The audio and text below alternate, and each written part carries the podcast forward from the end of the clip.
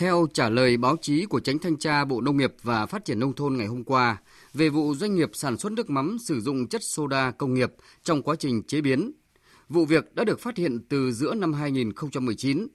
Ba doanh nghiệp bị xử phạt hành chính gần 800 triệu đồng và đây là mức phạt về hành vi gian lận thương mại. Doanh nghiệp sản xuất nước mắm nhưng không có cơ sở ướp trượp dùng phẩm màu, bột ngọt và nước cùng một số nguyên liệu phụ gia chạy qua bã thủy sản rồi dùng chất soda công nghiệp khử độ chua ra thành phẩm gọi là nước mắm. Cả một quá trình gian dối như vậy bị phát hiện giờ mới được công bố khiến dư luận sốc và bức xúc.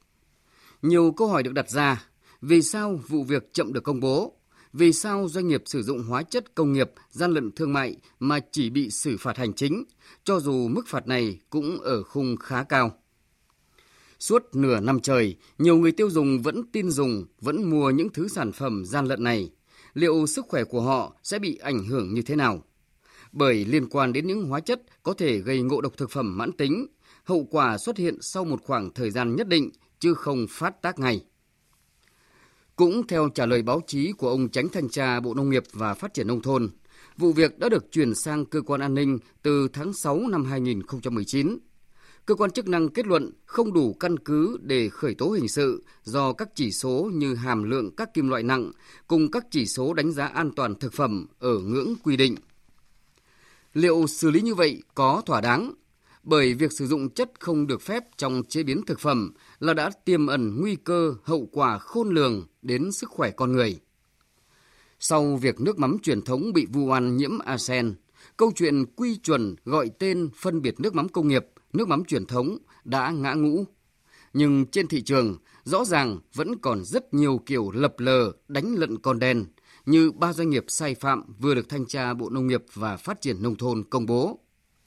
Và với công đoạn làm nước mắm giả như đã bị phát hiện, ba doanh nghiệp mà cách làm như một, rõ ràng đã hình thành một thứ quy trình nguy hiểm gần 50 tấn soda hóa chất công nghiệp bị bắt giữ, niêm phong, cho thấy quy mô tính chất nghiêm trọng của vụ việc này. Dư luận có quyền đặt câu hỏi liệu có việc bao che, xử lý nương nhẹ cho các trường hợp vi phạm. Trong lĩnh vực này, không thông tin rõ ràng cũng là tội ác.